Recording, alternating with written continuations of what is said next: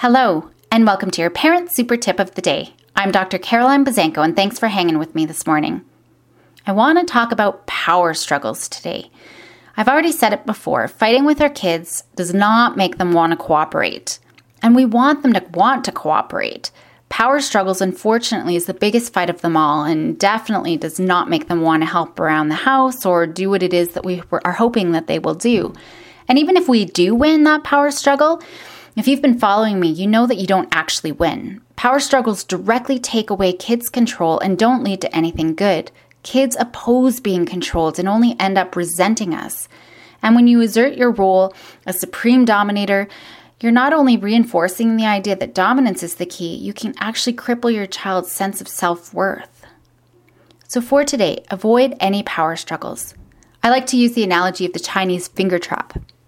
The more you fight with it and you struggle and try to pull your fingers away, the more trapped you become.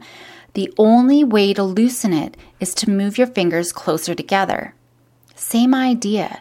Instead of butting heads with your child, try to move closer and connect and see what that does.